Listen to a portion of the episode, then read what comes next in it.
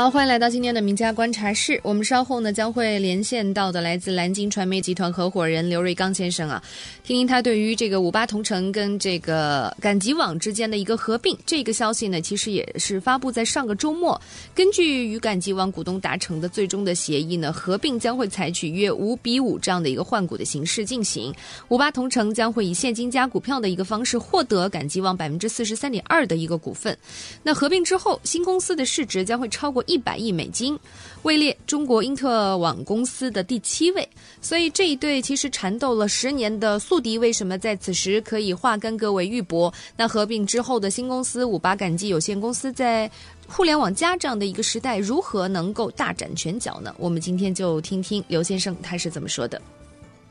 刘先生，早上好。主持人您好，嗯，我们看这个五八和赶集网宣布的这个时间是我记得是上个礼拜五的下午哈。那其实这个时段对于你们这个熟悉互联网的人来说，好像不是一个特别好的时段，因为周末的下午大家开始就无心工作了嘛，开始下班或者筹划一些周末的活动。那我们听这个五八同城 CEO 这个姚劲波，他后来解释就说啊，是因为当天中午都不确定这个会能不能开，哎，最后开出来了，大家就觉得是不是给人的感觉好像变数很诸多哈？您怎么？来看这个合并之后的一个前景呢？呃，我觉得这个合并总的来说是一个利大于弊。嗯。呃，它的好处呢主要有三个。第一呢，就说这个合并之后，公司的整个体量就会变得很大。这对于整个互联网来说，公司规模大到一定的程度，它的话语权就会很强。它可能会成为继百度、阿里、腾讯和京东之后，中国相对来说特别大的一个互联网公司，是第一。第二呢，就是我们知道，对于一个公司来说，它的运营的好坏呢，呃，从财报来看，通常就两个方式，一个是开源，一个是节流。那么呢，这次合并之后呢，从节流这个角度来说呢，公司的以后的运营的市场费用和公关费用就会大大的降低，因为之前五八和赶集他们作为竞争对手啊，他们会在市场费用支出这一块花很多的钱，比如公关站这一块嗯，但是现在这个钱可以降低了。第三呢，对于五八和赶集来说呢，他们都有一些新的竞争对手，呃，他们两个人合并之后呢，他们可以集中精力呢来对待一些新的竞争对手。我们知道，现在市场上出现了大量的 O2O 公司，嗯，实际上他们也是在切赶集和五八的蛋糕，嗯，从这三个角度来看呢，我们觉得这个合并是有前景的。但是，这一个合并呢，它还有一个最大的一个问题就是弊端，嗯，我们应该发现。就是说，五八同城和赶集这两家公司的特点是，他们在业务上是高度重合的。嗯。然后我们现在来看，一个好的合并呢，它最，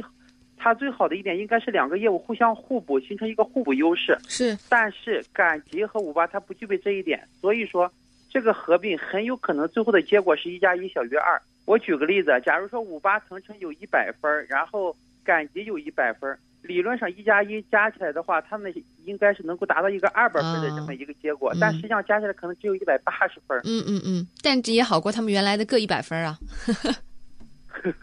从您刚才举到的三个方面哈，三个利处和一个弊端来说哈，大家呃在之前一直会问这两家公司他们打得很厉害嘛，也可见他们中间是有很多的这个竞争的重合。就像您说的，他们的体量、他们的一个就受众面可能都是差不多的，但是最后可以合并到一起，其实还是一个利字当头。但是如果成为了一家公司，其中面临着很多的，比如说是融合啊，比如说是一个调整啊方面的，你觉得仅仅是靠这一个利字，这两家公司能够无缝对接吗？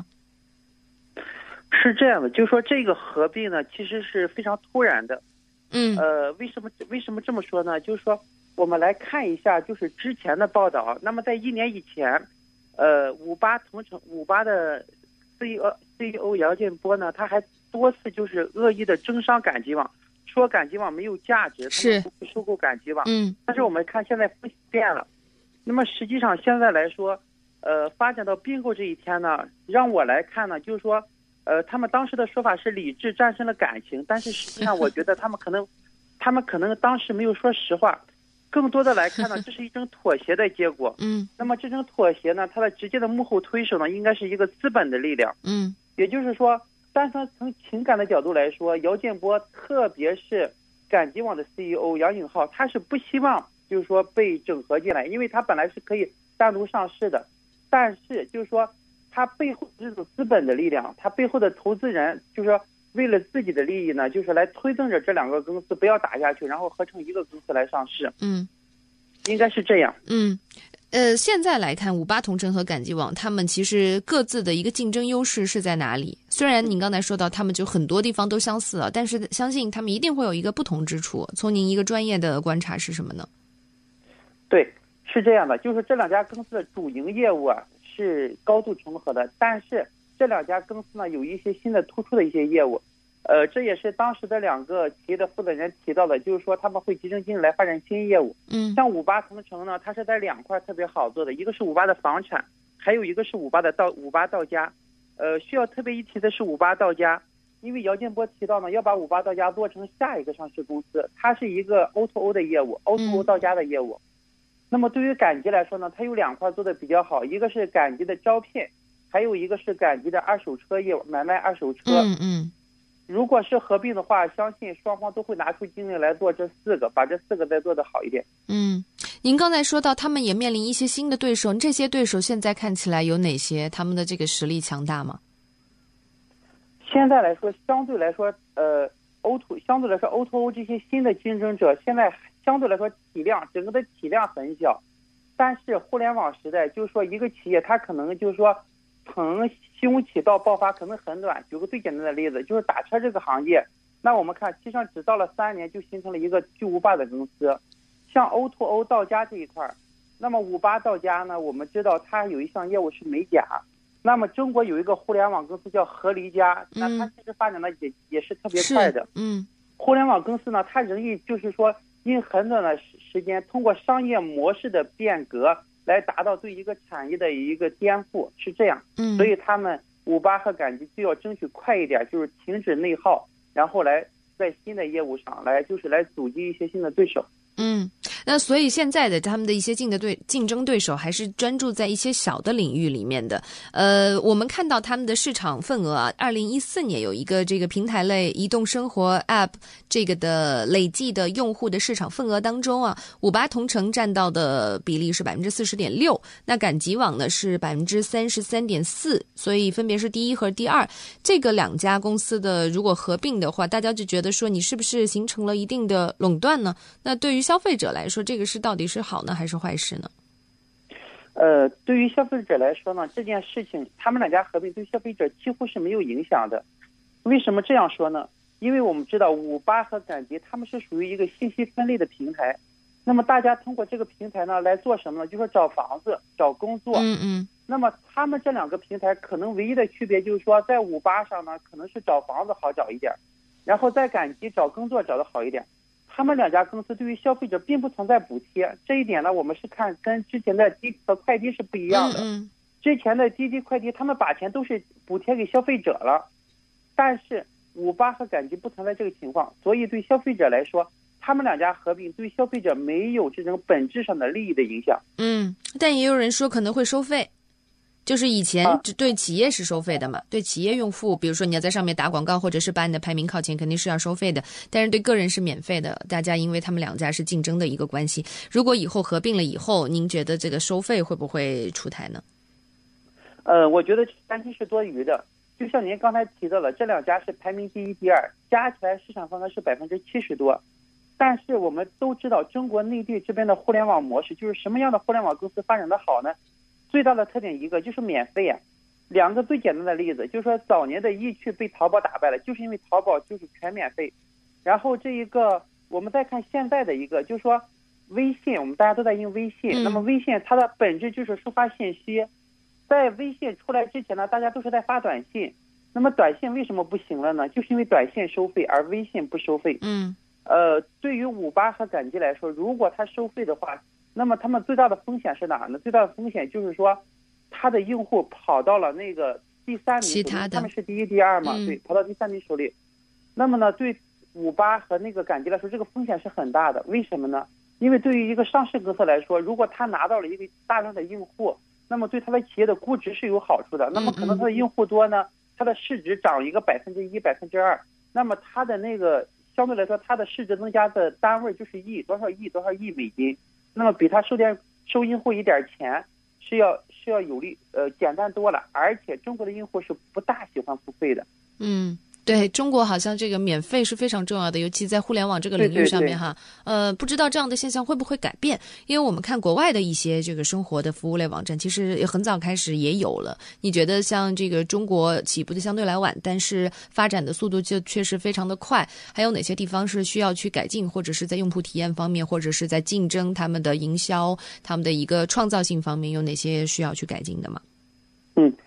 嗯。嗯，我们实际上看中国的互联网创业公司啊，就是说在国外都能找到竞标的公司，像中国微中国的微博，那国外的 Twitter，中国的开心人人，国外的 Facebook 之类的。那么就是呃，五八同城和赶集也一样。我举一个例子啊，就是他们在美国有一个很好的竞争对手，翻译成中文呢就叫鼻祖。翻译成中文的话，嗯。那么在这家网站，我们来对比中国和美国的这种信息分类这种网站呢，我们发现国外有一个特别好的一点，就是说。他们会形成一个很好的一个良性的循环，就是说出现了虚假信息呢，就是说人们呢，就是说用户自己来举报这个虚假信息，然后呢，网站就把信息虚假信息去掉，这样网站的这种可信度就会越来越高，然后用户就会越来越越多。嗯，相反，我们来看中国的一个弊端是什么呢？就是说我们以找房子为例，嗯，那么许多在发布房发布发布房产信息的人，他们为了吸引用户上来。他们会虚报一个价格，举个例子，北京可能是低价稀客，嗯，对对，低价稀客，呃，这样的话就是说那个，而且这种低价稀客呢是很常见的一个现象，就是说用户先打电话咨询，实际上他是没有这套房产的，然后呢他会推销别的房产，这是中国和美国的就是一个比较大的一个区别。那为什么美国没有呢？相对来说，就是说相对来说我们来看的话，呃，这个也可以解释另一个问题啊，就是说。呃，我们知道美国相对来说，它的信用卡制度比中国要完善一点。就是说，国外可能就是国外的这种信用体系，它搭建呢比国内要搭建的好一点。嗯，对。所以呢，就是说国外呢，就是国外的人在发布信息的时候呢，他们对这种虚假信息可能会控制的更加严格一点。他们本身自律性比较强，而且人和人之间这种可以互相监督、互相提醒，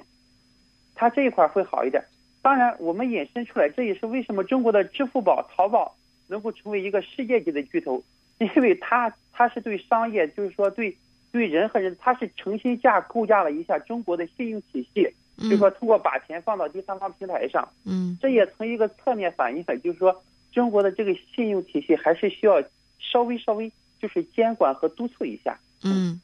这个也是一个就是公信力缺失哈造成的，大家彼此的不相信任，包括现在的这个网络的水军对于评价或者是排名的一个提升，这个其实也需要一个监管出来哈。那我们刚才也说到关于这个五八同城跟赶集网之间的一个合并，我就联想到上一次跟您连线的时候还说到了滴滴和快滴的一个合并。那滴滴跟快滴跟五八同城呃和这个赶集的这个合并，其实他们有哪些类似的地方呢？是不是在这个领域，比如说您刚才说到的这个。受众领域啊，也是有一个高度的重合。那好像我们看这个滴滴快滴合并之后，最近是挺淡静的。您觉得需要多久之后，这个合并成效才会慢慢显现出来？滴滴和快滴的合并呢，跟那个五跟五八赶集合并是很像，但是我们要注意到一点，就是说这两个跟这这两期合并最大的不同在哪儿？我们知道五八呢，它是一个上市公司，是一个已经透明化的公司。是。但滴滴但滴滴和快滴完全不一样，因为这两家公司都没有上市，这是第一。第二，滴滴和快滴他们的竞标，就是说他们的他们在美国的那个竞标对手，那么像那个 Uber，它也是没有上市的，你明白吗？嗯。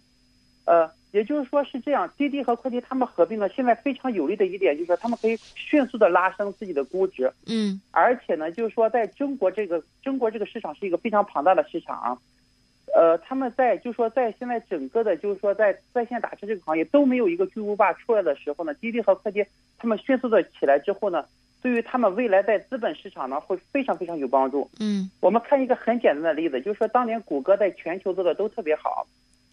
百度百度就是把中国市场这一家市场做起来。那么我们看百度，它就是一个巨无霸的公司，在中国它的市值是几百亿美金，在中国是放在前三名的互联网公司。滴滴和快递也是这样，但五八和赶集相对来说呢，他们本身已经是一个上市的公司，已经就是是这样了，所以滴滴和快滴相对来说意义更大一些。嗯，好，那我们看现在其实中国的实体经济是挺萧条的。刚才您也说到，无论是赶集还有这个五八同城，呃，他们也有一些小的竞争对手在虎视眈眈。可是呢，要面对如果大型的庞大的公司，撼动力还是没那么大。呃，您觉得像这个小公司现在是不是只能等着大型的这个互联网公司来进行一个收购呢？呃呃。对于小公司来说，他们的出路呢？我们来看，现在有两个，就是一个两个大趋势。第一个呢，就是你提到的，呃，被大公司来收购。嗯，还有呢。其实呢，对于小公司来说，或者说投资人来说，他们更希望的是把一个小公司呢送上市。嗯。这样的话，对于一个小公司来说，它本身呢，它的价值可以会放大，管理层团队会被放大。第二，对投资人来说呢，他们呢可以得到更大的一个话语权。呃，更大的一个就是话语权和回报，为什么呢？因为小公司相对来说呢，它的股权结构比较简单，那么资本呢一旦进来之后呢，可能就会占的比例比较大，而且把这个小的一个公司送，如果能送上资本市场的话，那么这个小公司的管理层和资本和投进来的资本。都会比较合适，嗯哼，他们回报率都会特别高，嗯，呃，您刚才也说到的小公司等着被大公司收购，或者是还有上市这两两方面哈，那大公司之间是不是这个合并的浪潮会不停止啊？呃，其实我们看现在这种竞争啊，现在就是说合并的这个趋势已经越来越明显了。像最早的时候，我们看在视频网站这一轮洗牌已经过去了，就是第一名的优酷和第二名的土豆合并，嗯，那。对，现在我们看优酷速度现在已经是完完全全的第一梯队，而且遥遥领先第二名。那么包括去年的，包括春节的滴滴和快滴的这个合并，那么也是在大车打车市场呢，就说滴滴和快滴几乎是没有那个竞争对手了。那么现在五八和赶集合并也是这样，那就是在每一个领域这个合并的浪潮，呃，看上去还是在前进的一个步伐当中，而且二零一五年的实体经济好像都要通过这个互联网来拉动。对对对，今年中国内地呢也是提了一个说法，叫“互联网加”。是，实际上我们看了，就是说，呃，通过互联网的方式啊，来改变一些传统的产业，往往会收到一些出其不意的效果。这也是我们为什么看到中国的一些巨头啊，像中国的银行啊，中国的工商这些巨无霸的银行，他们本身传统业务已经做得很好了。但是他们也都在谋求互联网转型。好，我们也是拭目以待，看看下一家这个即将要合并或者是被收购的公司，或者是上市一鸣惊人的公司又是哪些哈？今天非常谢谢刘瑞刚先生接受我们的访问，感谢您，再见。好，谢谢，再见。